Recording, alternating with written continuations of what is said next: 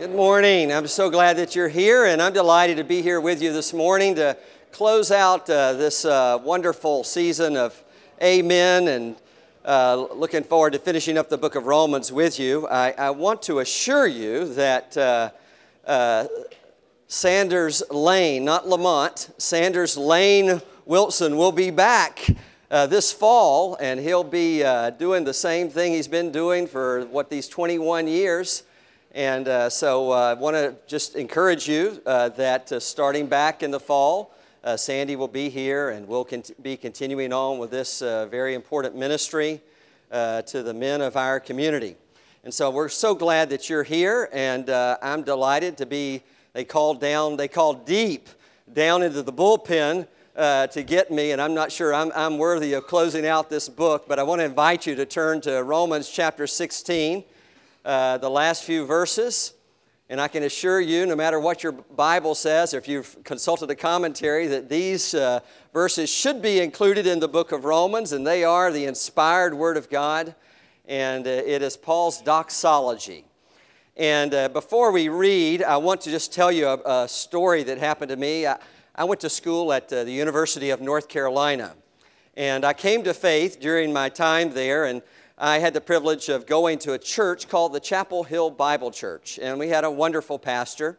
And uh, the whole time of my tenure there, thankfully, I made it through in four years. Uh, the pastor preached on the book of Ephesians. Now, at the end of those four years, do you think I could tell you what the book of Ephesians was about?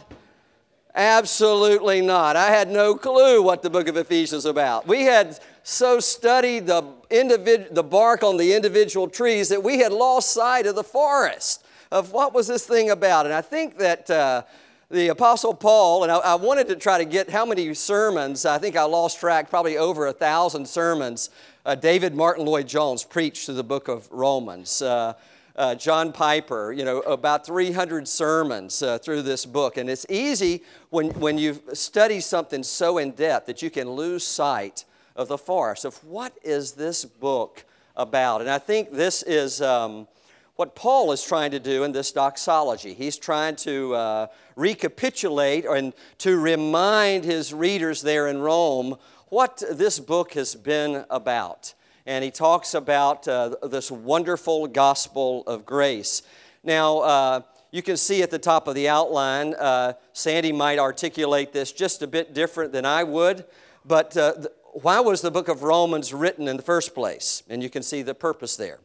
That God would be glorified, and that obviously comes from verses like the one we're going to look at today. That God would be glorified by a united missional church humbled under gospel grace. Guys, you know that uh, how easy it is for churches to get divided over the smallest matters and one of the things that the Apostle Paul did for the church of Rome and all the churches that would come after is to re- remind us that we're all humble. The ground is level uh, at the foot of the cross. All of us are sinners saved by grace, and that humbles us. And when we realize how forgiven, accepted, and loved we are, that begins to change us. And we begin to be a people who's quick to forgive, quick to love, and quick to accept people that are very different than we are. And so that's the idea of being humbled under gospel grace. Chapters 1 to 4, coming under, under gospel grace, that would be uh, the, the most religious among us and the most irreligious. The, the Gentiles, the heathens, and, and the religious folks in, in chapter 2. Number two, living under gospel grace. Once you come under that grace, learning how to live in light of that grace. Uh, number three, the overflow of that gospel grace. Salvation is of the Jews, Jesus says, and so it starts with the Jews and overflows to the nations. And we're the, we're the beneficiaries of that. Uh, the fullness of the Gentiles coming in, being grafted into the one olive tree, and becoming part of the people of God. And number four, Romans 12 to 16, a people that is, that is shaped and strengthened by that gospel grace. And that's kind of where we come to today, these last few verses in Romans 16. Hear the word of God.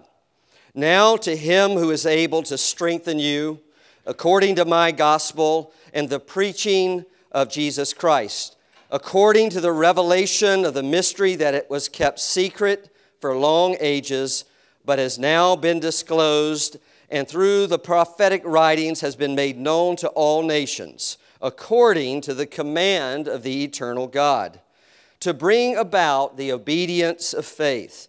To the only wise God be glory forevermore through Jesus Christ. Amen. This is the Word of God. Amen. Well, you've got a number of blanks, and I'll try to try to hit these on your outline. And uh, let's. Uh, what I think the main idea here is that uh, that God wants God magnifies His glory. God magnifies His glory by making us strong in His gospel.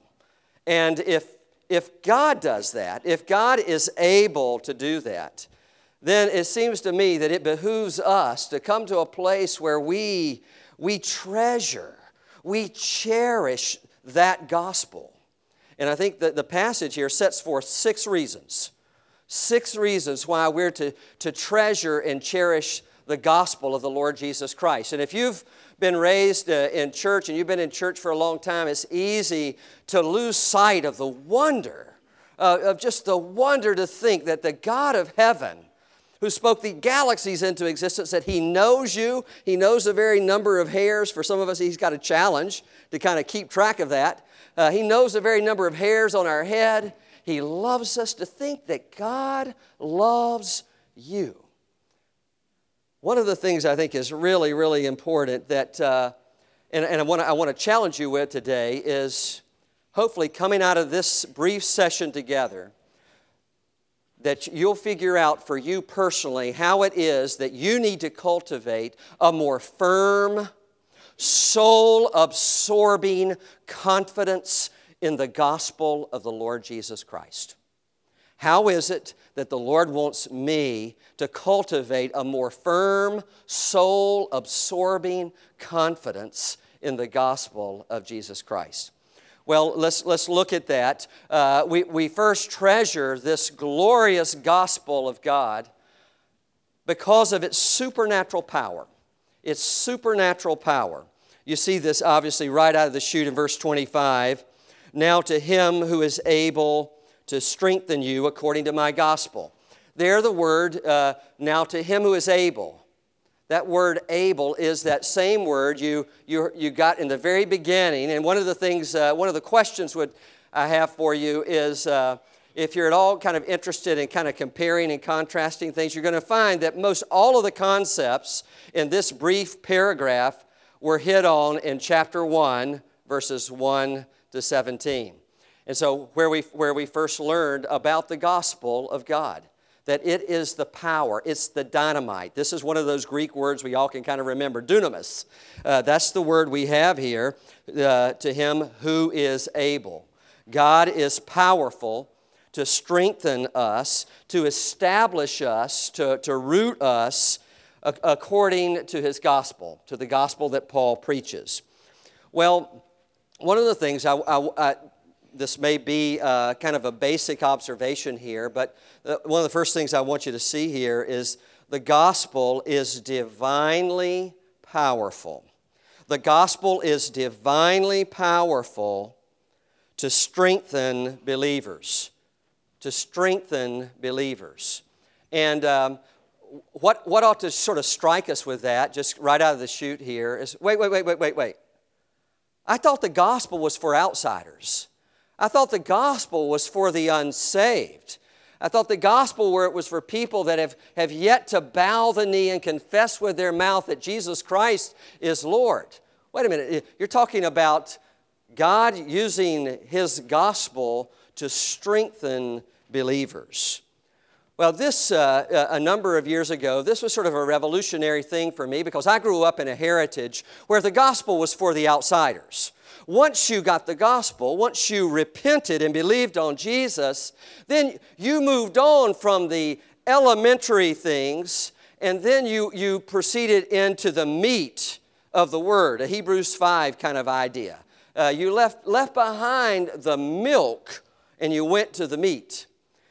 And one of the things that has been uh, revolutionary for me in my ministry, uh, it changed a lot of my parenting, it, it changed almost everything in my life to learn that the gospel of the Lord Jesus Christ is for believers. And today, if you've been walking with Jesus for 50 years, if you've been walking with Jesus for one week, your greatest need today is to rediscover the power of the gospel in your life as a man, as a husband, as a father, as a friend, as a, as a business associate, as a business owner. Because one of the things we always do, we look to other things to, to identify ourselves, and it creates almost, in many of us, a neurotic insecurity when uh, we know from Romans chapter 8 that what is our true identity? We are sons of the living God. The Spirit of God has taken up resident in our, residence in our life, and we're His children. We're His beloved children. Well, you, you go back to Romans chapter 1 in verses 16 and 17, and you, you read this. For Paul says, I'm not ashamed of the gospel for it is the power of God for salvation to everyone who believes, to the Jew first, and then to the Greek, to the Gentile. Well, the first thing that we learn about the gospel, and well, we learn a lot of things really before this, but one of the big things we learn in Romans 1 here in verse 16 is the gospel is divinely powerful to save all who believe. So the gospel, what Paul said, is divinely powerful to strengthen believers, but secondly, it's divinely powerful to save all who believe. Now, uh, one of the things that's fascinating to me is I love studying uh, biographies and uh, the lives of great men and women in, in past generations. And it's fascinating to study how many people have been converted to Jesus Christ by reading the book of Romans. In fact, uh, many, most of us here, sitting here today, we're indebted because one uh, chubby uh, Augustinian monk read Romans chapter 1, and it was like a bomb going off in his life. And he, and he said this He said, I beat importunately. I, basically, I beat incessantly just like trying to find a diamond in a mine. I, I was beating incessantly on trying to understand what the apostle paul meant when he said in romans 1.17 that in the gospel a righteousness of god is revealed from faith to faith what did paul mean and basically this text became uh, the gateway by which the, martin luther was born again and became a follower of Jesus. He was trying desperately to gain God's favor, to be a, a studious, uh, obedient monk and obey all the rules. And it was an oppressive burden to his souls. And he began to see that there's a righteousness, a righteousness of God, that we're accepted by God not because of anything that we do. We don't earn that righteousness, we receive that righteousness as a gift. The perfect life and the sacrificial death of the Lord Jesus Christ. And it's so fascinating uh, just to kind of go on if, if you're from a Methodist uh, heritage. Uh, John Wesley at Aldersgate in London, England. Uh, John had tried his hand to be a missionary to the colony of Georgia on a storm tossed Atlantic Ocean. He was faced with death. He was almost going to, uh, uh, thought he was going to die. He noticed the Moravians on the boat with him, born again, true believers, just a settled peace amidst that tr- tremendous storm. He found out he wasn't born again. He went back, uh, he had failed as a missionary to, to the colony of Georgia. He went back and uh, he began to read Martin Luther's commentary on the book of Romans. And uh, there on Aldersgate, he said, I found my heart strangely warmed.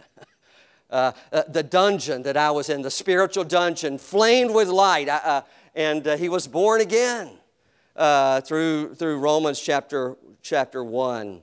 Well, the gospel is the power of God for salvation. But here's the point. When you hear that, if you're like me, I think of, of salvation from the penalty of sin Many of you here today, you've been born again. You have the security of your salvation. Uh, you, have been saved from the penalty of sin. You need the gospel today to save you from the seductive power of sin in your life.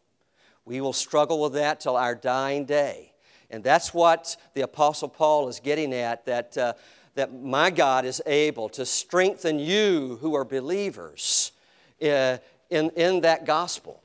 And he says, I'm going to come to you in Romans 1:14, and when I come to you, church, I'm going to preach the gospel to you. And so one of the big implications here is that you never outgrow your need of the gospel. You never outgrow your need of the gospel. Well, one day the gospel is going to save us from the very presence of sin when we're going to be glorified. But I, I thought I might just at this point, just, I, I want you to be personal with this.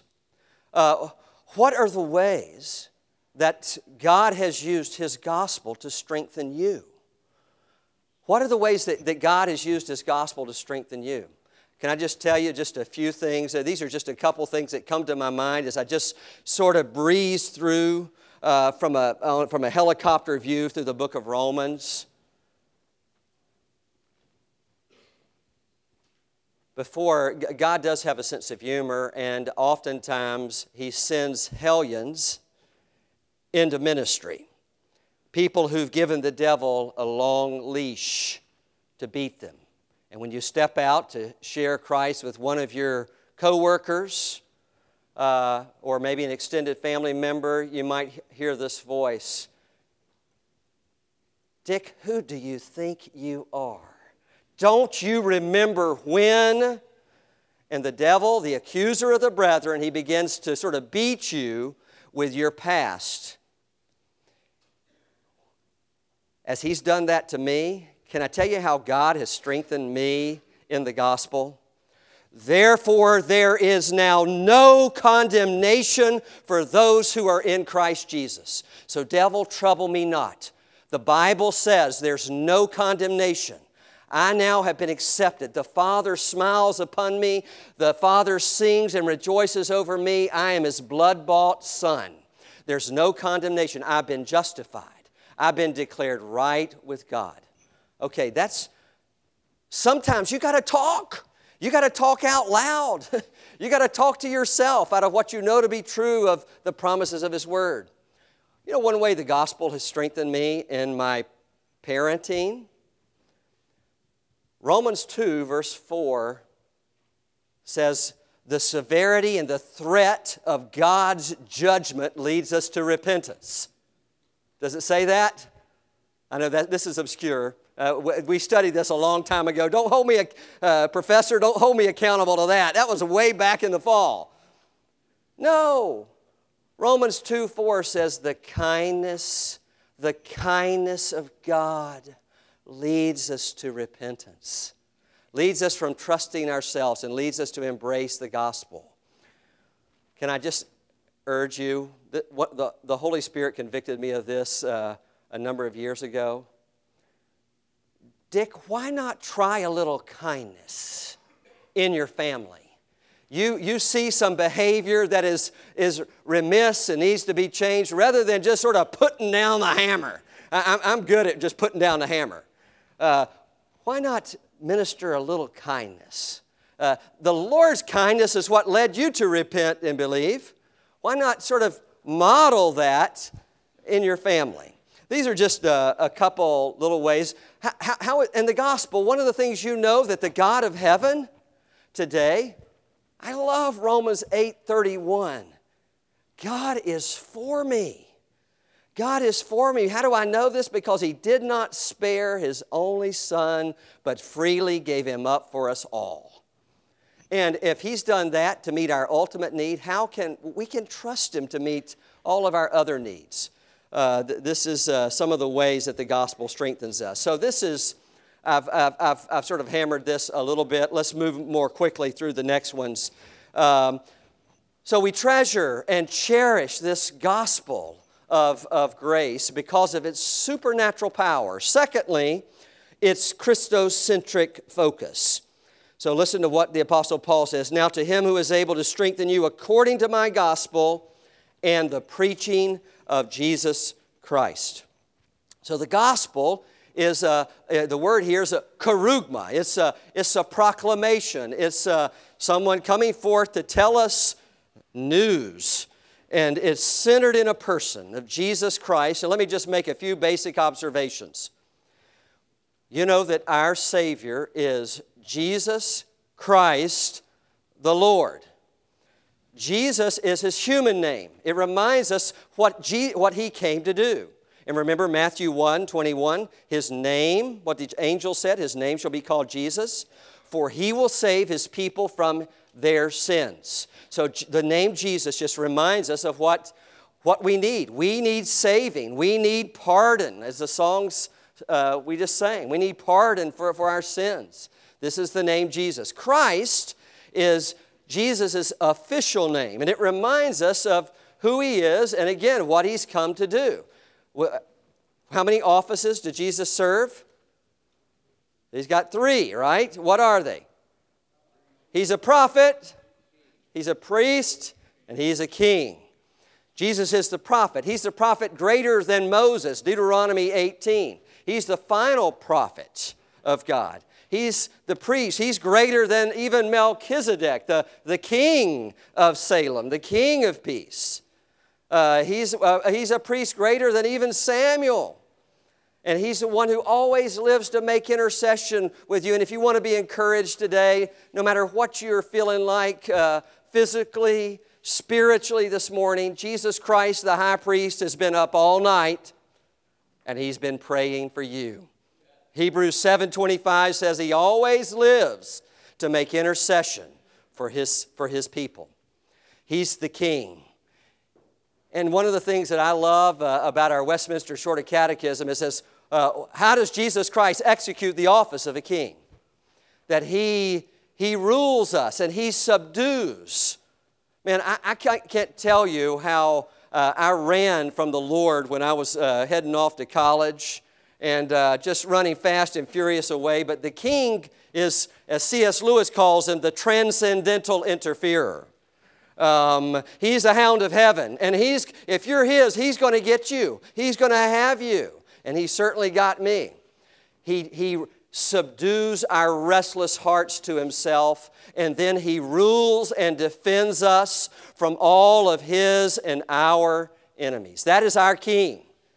Is he your king today? Is, he your prophet? Do you come under the authority of his word? Is he your priest? Have you looked to him, to his shed blood to cover you? Is he your king? Well, this is the preaching of Jesus Christ. And we see this from Romans 1, the corollary passage. It says, Paul, a servant of Jesus Christ, called to be an apostle, set apart for the gospel of God, which he promised beforehand through his prophets in the Holy Scriptures concerning his Son, who was declared, who was descended from David according to the flesh, and was declared to be the Son of God in power according to the Spirit of holiness by his resurrection from the dead, Jesus Christ our Lord.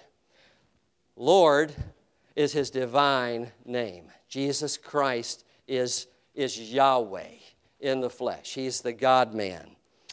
And uh, so, one of the things I think is just really uh, important here is that you develop a method. You develop your own method to preach Jesus Christ to your heart every day. Can I give you just maybe a, a few ideas? I've been here before, and I, one of the great men of God who's now looking at Jesus uh, in heaven, his name is Jack Miller.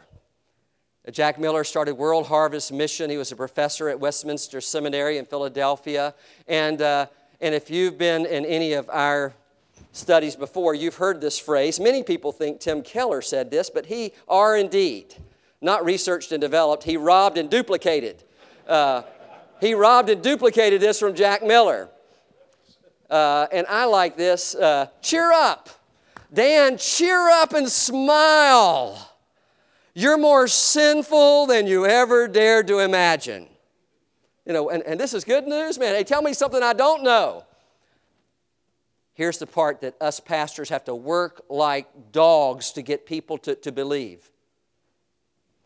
Cheer up and smile. You're more sinful than you ever dared to imagine, but at the same time, you, yes, you, are more loved than you ever dared to dream.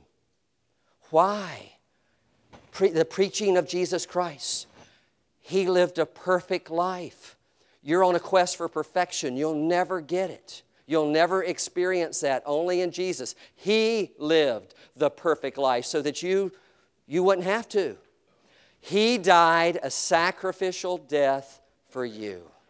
So when, when I began to, to get burdened about uh, a sin problem in my life, uh, when I get d- despairing about my lack of growth in, in grace, Dick, cheer up and smile.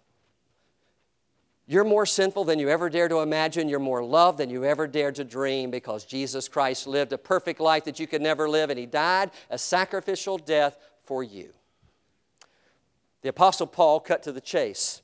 Everything that we believe here at this church and every evangelical church here in our city, you can summarize everything that we believe in three words God saves sinners.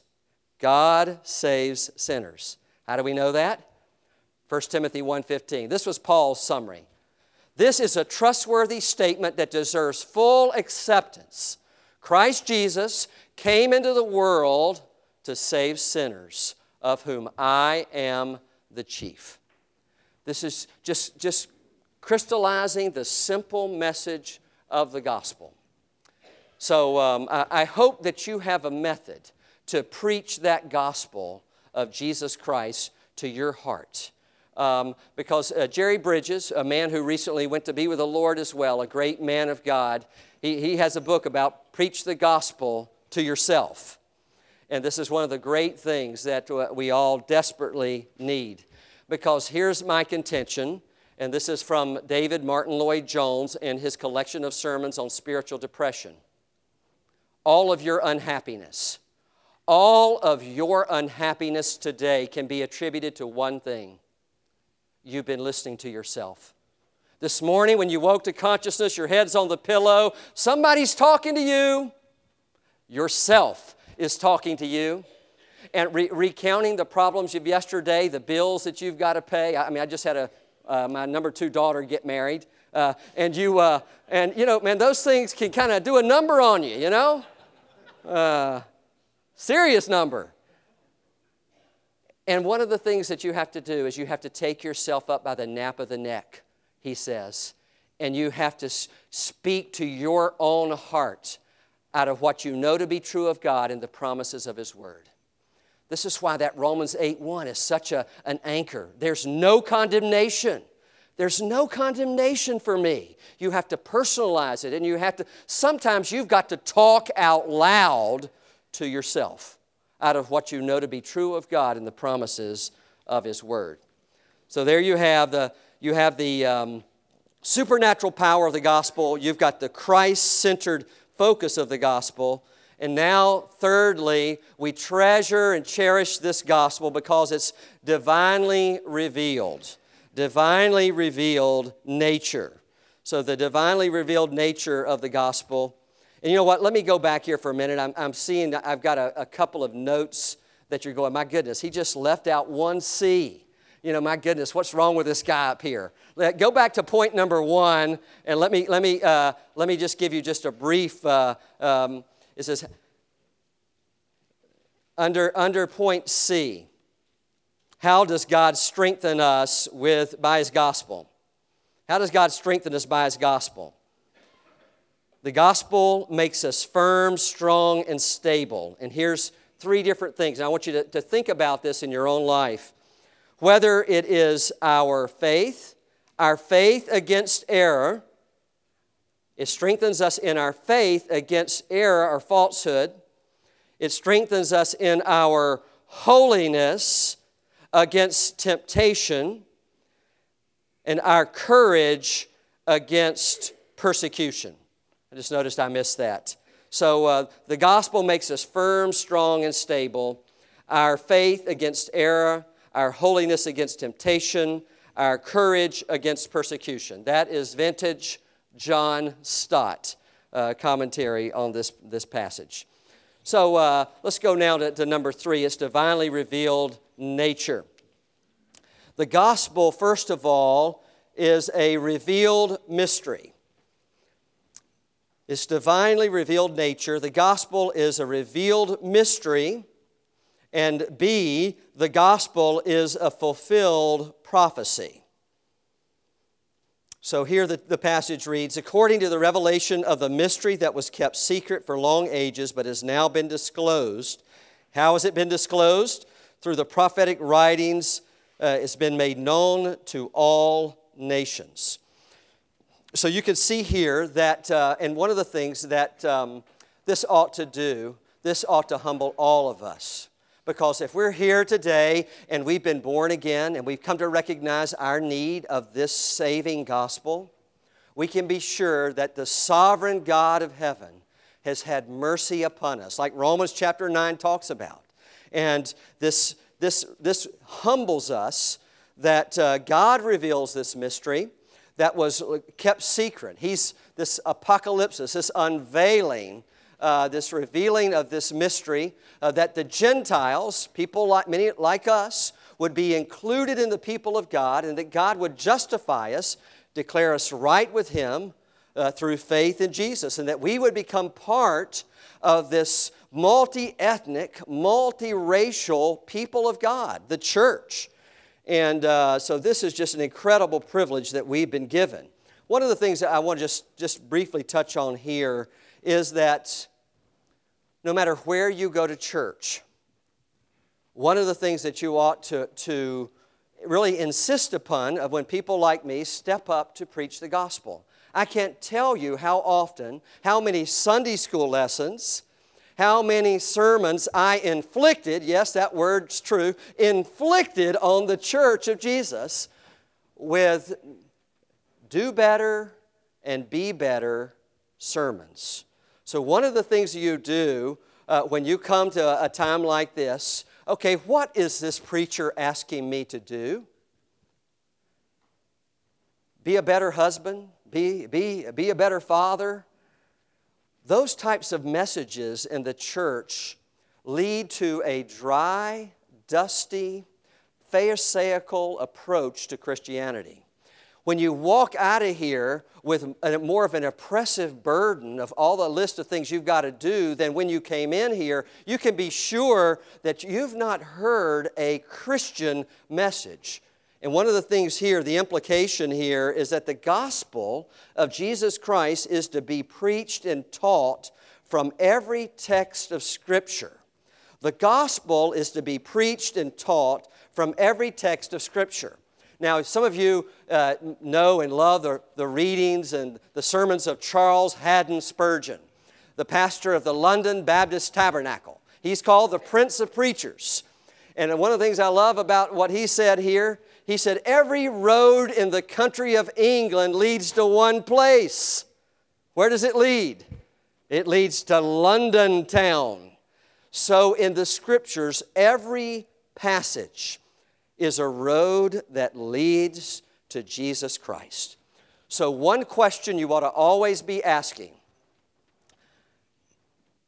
in your own devotional reading, when you come together corporately to read and study God's Word, how does this passage point me to Jesus Christ?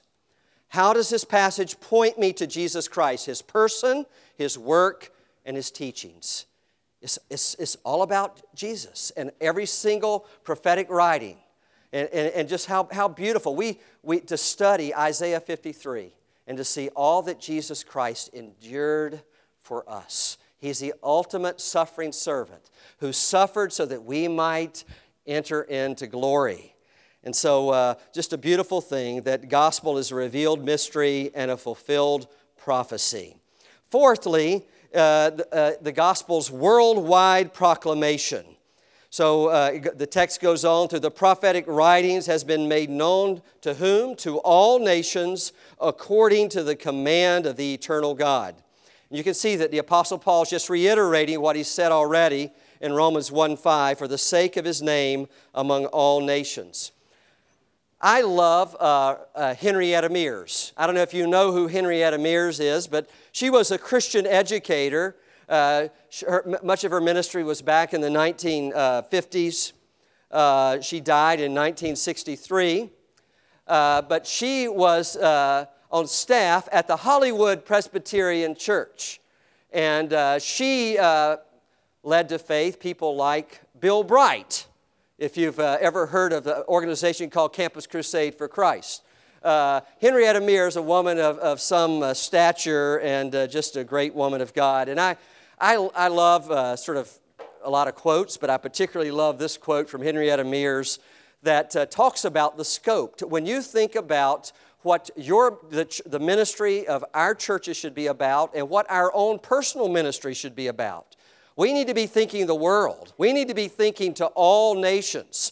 In fact, all the nations, in many ways, are coming to us right here in Memphis. But listen to what she says there is no magic in small plans.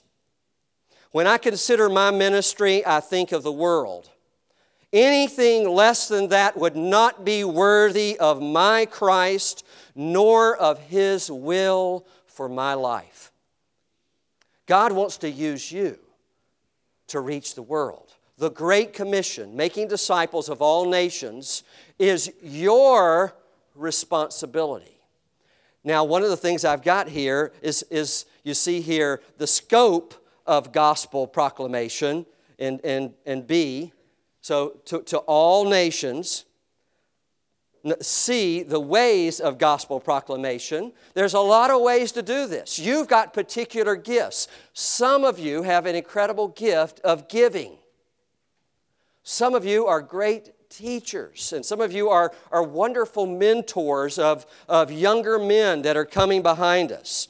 But look in, Roman, in Romans 16, I think it gives us some instruction here that all of us have particular hats we ought to wear in this worldwide enterprise of proclaiming the gospel. Notice, um, uh, first of all, in Romans 16, the wealthy patronage of Phoebe. Phoebe, the servant of the church of Cenchrea. Uh, she was a wealthy woman. And uh, in fact, she's the woman who delivered the letter of Romans to the church at Rome.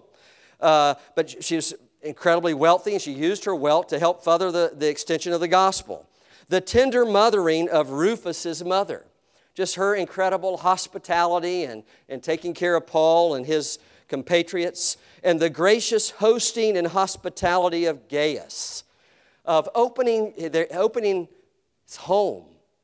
So, friends, one of the things I want to just encourage you with everything you have, your, your talents, your treasures, your home, every resource you have, just hold it with an open hand to the Lord. Say, Lord, what of this do you want to use? I was speaking uh, just on Wednesday night to a friend of mine, a young man who is from a, um, a, a privileged family here in our city. And uh, I was challenging him because I've challenged one of my own children in particular with this uh, son, you've been given a lot. You know, don't apologize for the, for, for the resources and the things that you've been given uh, financial, uh, just particular gifts and abilities. Don't, don't apologize for that. But let me just tell you this every single day of your life, everything that you have is going to be one or two, two things for you. It'll be an idol that you set your heart upon, and it will break your heart. This stuff. You weren't made ultimately for this, the, all this stuff. You can be an idol and it will break your heart, or it can be a tool that you use in the Lord's kingdom service. Lord, for me and mine, may everything we have and everything we are be a tool used to proclaim your gospel. I would urge you to, to, to consider that. Consider that for your own, your own life. Um, Jim Elliot, uh, there's some of you I know that are considering what God's calling you to do as a vocation, especially some of you younger men. This was a quote that always sort of just challenged me. You know of Jim Elliot, who was a wrestler at Wheaton College and a strapping young man that he and his compatriots went to the jungles of Quito, Ecuador, uh, to take the name of Jesus to all nations. And uh, this is what he, he prayed in his journal I only hope that he will let me preach to those who have never heard the name Jesus Christ. What else is worthwhile in this life? I have heard of nothing. Lord, send me. The worldwide proclamation. What's the aim? What's the aim? Uh, Paul's aim is to bring about from all nations the obedience of faith. Verse 16, chapter 16, 26c. Um, Romans 1 5, through whom we have received grace and apostleship to bring about the obedience of faith for the sake of his name among all the nations. You can see the Apostle Paul sort of reiterating the aim of the gospel being proclaimed is so that people might come to the obedience of faith. So, what's up with that? Well, you know, we're justified by faith in Jesus Christ alone. But you guys have heard this before justifying faith is never alone. Uh, when Jesus Christ invades the life of a person, it revolutionizes your life. And I, I want to just tell you one story. Another man that was converted gloriously to Jesus Christ in Milan, Italy, when he was a young man of 31 years of age, was a sex addict. He had a problem uh, taming the lion of lust in his life, and his biography, uh, his confessions, the confessions of St. Augustine, would do us all well to read a man who cherished the gospel of the Lord Jesus Christ because it brought him out of the bondage, the bestial bondage of lust, and set him free to serve God. And Romans 13, 13 and 14 was that scripture that God used to explode into the life of, uh, of Augustine um, to save him. Well, um, he had been a, a fairly pr- promiscuous young man and he was traveling in the Roman Empire, and he came to a city where he had some of his shenanigans had taken place, and this young lady walked up to him. Augustine is a converted young man. He's been born again. He is a new creature in Jesus Christ. And she comes up to him seductively Augustine, it is I. And Augustine said, I know but it isn't I. I've been changed. The gospel of Jesus Christ has transformed my life. And I love the phrase that, that uh, and I have prayed this for my children. I pray it for myself. It's the words of, of this uh, St. Augustine. Isn't it interesting that the gospel of Jesus Christ is so powerful that it can take someone like Augustine, who in our terms today would be classified a sex addict, someone who really misused God's precious gift of sex, and transformed him to now we call him a saint. He is a saint. He's a member of the church triumphant. He was born again. And here's what I would ask you to pray for yourself and to pray for every single person that you love this obedience of faith. Lord, bring me, bring every person that I love to the place where we delight, we delight to do what you command. We delight to do what you command. It's not a, a burden, it's a delight. Uh, because when God designs something, He designs it not just for His glory, but for our good. So there you have the life transforming aim, the life transforming aim of this powerful gospel of grace. Lastly, the God glorifying result. The God glorifying result of this gospel. Verse 27 To the only wise God, be glory forevermore through Jesus Christ. Amen. Well, everything sort of terminates here. The Apostle Paul was a God centered man, and every time he began to talk about everything that God had done through that gospel, he crescendos into exuberant praise. He can't even contain himself. And even in the original here, the, the sentence structure of Romans 16 25 to 27 is one sentence, and it's kind of all over the place. I mean, he can't contain himself.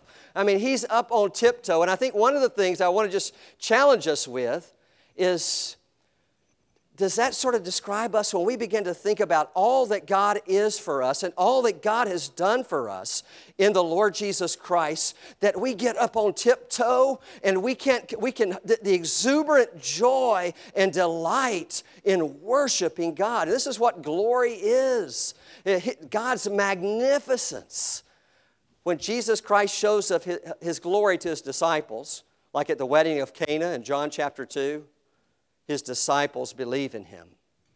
So, one of the things we ought to know is that isn't it a great thing to know that we, Romans 1 is true of us, those of us who exchange the glory of the immortal God to worship created things? That wasn't some pagan worshiping under a tree out in the jungles of Africa, that was me. I look to other things, to created things. I look to other people to give my life significance and worth and beauty and rest. And I have to come again and worship the one true living God. I was in ruin. He rescued me. And now I will live to praise Him throughout eternity, forever and ever. That is your future. In fact, you could sort of take the, the, the book of Romans is the Bible in miniature. And, and here, here it is uh, ruin, paradise lost. You've got Genesis 1 to 3. Uh, this, this, is not, this is not in your notes anywhere. Then you've, got, uh, then you've got Genesis 4 through Revelation 20. Genesis 4 through Revelation 20 is redemption, God's plan to save his people. And then you've got restoration when the, the consummation comes and, and we regain paradise. Revelation 21 and 22. The same thing in, in the book of Romans. Romans 1, 18 to 23, and 3, 19 and 20, where we lost the glory of God. We've, we've all fallen short of the glory of God. And then the Lord begins to work through uh, the second Adam to save us. And then the glory of God is regained when Gentiles and Jews come together under the banner of the cross of Jesus Christ to worship and glorify Him forever and ever. Since our salvation is by God's grace alone, it is for God's glory alone. And so the only wise God deserves all the praise, honor, and glory since He's the originator and sustainer of this wonderful plan of salvation. Guys, when I think about this, I go back to when I was a daddy with young kids and trying to think of ways to, to, to help these little kids learn how wonderful, wonderful the gospel of Jesus is and how much Jesus loves them and, and, and wanting them to know that from the earliest age. Well, one of the things I did is I got hold of, of the Chronicles of Narnia uh, of C.S. Lewis, these fantasy stories of uh, this, uh, this magical land of Narnia that's under the spell of the White Witch, and it's always winter and never Christmas in Narnia. And, um, and you learn uh, uh, that uh, there's a traitor, Edmund the Just.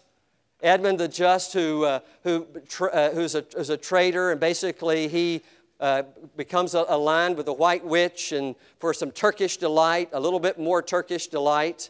And uh, what ends up happening is that um, the, deep, the deeper magic before the dawn of time, namely that an innocent one, Aslan, the, the son of the emperor beyond the sea, the Christ figure, has to be slain in, a, in the traitor's stead. So Aslan is slain by the white witch on the stone table, a la the Ten Commandments. And what ends up happening is that the curse begins to revert, work backwards. And one of the most beautiful things that, that when I think about your future, when I think about my future, I was Edmund. I was the traitor. I was the one who basically sold my soul for a little bit more Turkish delight in my greed and in my cravings. And Aslan, the Christ figure, came and he was sacrificed to rescue me and to rescue Narnia from always being winter. And when Aslan comes again, we'll have spring, eternal spring. Every wrong is going to be made right when Aslan comes in sight. At the sound of his roar, sorrows will be no more. And when he shakes his mane, winter meets his death. And when he comes again, we will have spring. what happens at the end of the story? This is to God's, God's glory. Edmund, the traitor. Who is Edmund and what is Edmund doing? Edmund is no longer Edmund the traitor. He's been rescued, just like you and me. Edmund is called Edmund the just. Edmund, the one declared right with God. And what is Edmund doing in the consummation? What will you be doing in the consummation? Well, you're going to be giving glory, all glory and honor and praise forever and ever to the Lord. But what are you going to be doing? Edmund the Just at Cair Paravel, he's sitting on a throne, and what is he doing? He is reigning. He is reigning. And according to Revelation, that's what the children of God are going to do. We're going to reign with Christ in his everlasting kingdom and ever live for his praise. This is a glorious gospel. I hope this morning that it's just a little more precious to you. How do you need today to preach that gospel to your own heart? The gospel is not just for the outsiders, the gospel is for the oldest, most mature believer in our midst. Let's live to make his name great because he is powerful and he is wise enough to strengthen and to save us and to get us home to be with him forever and ever, where we'll reign with Christ in his everlasting kingdom. Amen. Let's pray together. God, our Heavenly Father, I pray that you would take these truths and minister them to the hearts of these your sons. And so, Lord, may the gospel of Jesus become so precious to us that you will uh, unfold and unveil your beauty to our sight today so that we might be like Augustine. We might delight to do what you command, and that we would be continuously speaking and making known to others what you mean to us and what you've done for us in your glorious gospel. We make our prayer now in Jesus' name. Amen.